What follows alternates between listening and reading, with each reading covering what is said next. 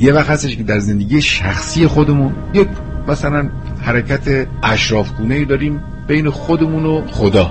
خب اون اگر چنانچه حرام باشه حرامه اگر مکروه باشه مکروهه اگر مباه باشه مباهه اما یه وقت هستش که ما جلو چشم مردم یک مانور اشرافیگری میدیم. این دیگه مباه و مکروه و چیزی نداره همش حرامه. برای خاطر اینکه این تعلیم دهنده اشرافیگری است به اولا زیر دستای خودمون ثانیا به آهاد مردم تشویق میشن به این کار. ما نباید تشویق کنیم.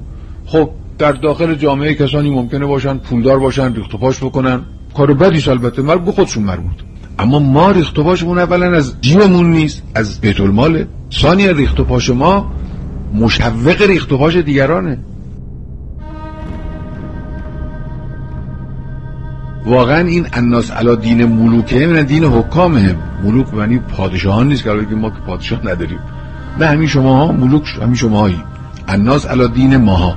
توی یکی از تاریخ ها خوندم که زمانی که ولید ابن عبدالملک خلیفه شده بود ولید خیلی اهل جمع کردن ثروت و جواهرات و رو دارم اشیاء فلان اینجوری بود. مردم تو کوچه و بازار اینا که به همدیگه می‌رسیدن مکالمات مردم از این قبیل بود. آقا شما اون لباس فلان جور رو آوردن خریدی؟ آقا شما اون نگین مثلا فلان رو تازه فلان کس آورده خریدی؟ همش راجع به همین خرید و فروش وسایل و اشیاء اشیاء زینتی و اینا حرف میزن بعد از او سلیمان ابن عبدالملک خلیفه شد. او اهل ساختمان سازی بود. خیلی عشق به کاخ سازی و ساختمان سازی و اینا این مورخ میگه مردم تو مسجد حتی وقتی برای نماز میومدن میگن آقا شما اون منزلتون رو تموم کردید.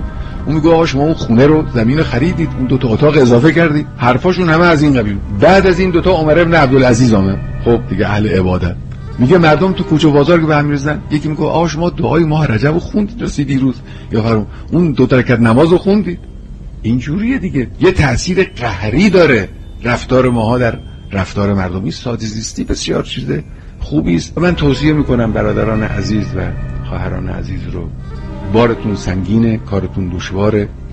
اجرتون اگر خوب عمل کنید دو برابره. اگر خدای نکرده بد عمل کنید معاخذتون هم دو برابره.